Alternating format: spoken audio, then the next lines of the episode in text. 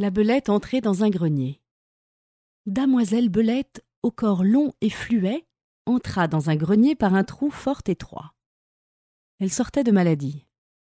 Là, vivant à discrétion, la galante fille cher lit, mangea, rongea, Dieu sait la vie, et le lard qui périt en cette occasion. La voilà pour conclusion, grâce, m'afflue et rebondit. Au bout de la semaine, ayant dîné son sou, elle entend quelque bruit, veut sortir par le trou, ne peut plus repasser et croit s'être méprise. Après avoir fait quelques tours, c'est, dit-elle, l'endroit. Me voilà bien surprise. J'ai passé par ici depuis cinq ou six jours. Un rat qui la voyait en peine lui dit Vous aviez l'or, la panse un peu moins pleine. Vous êtes maigre entrée, il faut maigre sortir. Ce que je vous dis là, l'on le dit à bien d'autres. Mais ne confondons point, par trop approfondir, leurs affaires avec les vôtres.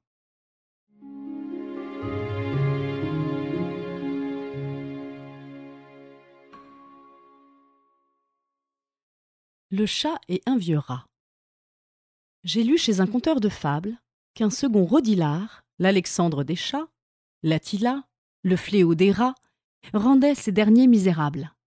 J'ai lu, dis-je, en certains auteurs, que ce chat exterminateur, vrai cerbère, était craint une lieue à la ronde.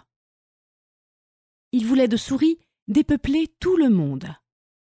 Les planches qu'on suspend sur un léger appui, la mort au les souricières, n'étaient que jeu au prix de lui.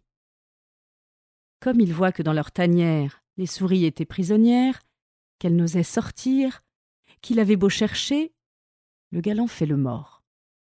Et du haut d'un plancher se pend la tête en bas. La bête scélérate à de certains cordons se tenait par la patte. Le peuple des souris croit que c'est châtiment, qu'il a fait un larcin de rôt ou de fromage égratigner quelqu'un, causer quelque dommage, enfin qu'on a pendu le mauvais garnement.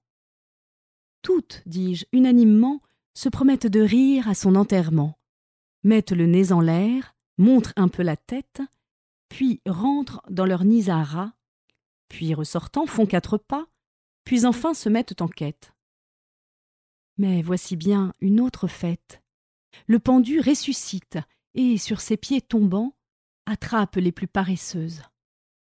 Nous en savons plus d'un, dit-il, en les gobant. Ces tours de vieille guerre.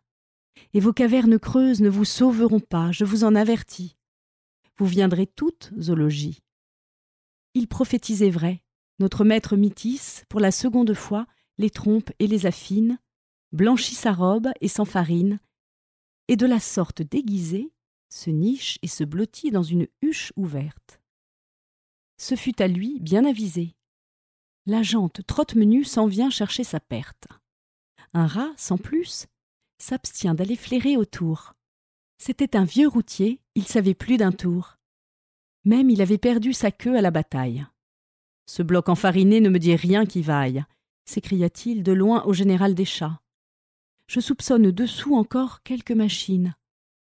Rien ne te sert d'être farine car quand tu seras sac, je n'approcherai pas. C'était bien dit à lui. J'approuve sa prudence. Il était expérimenté et savait que la méfiance est mère de la sûreté.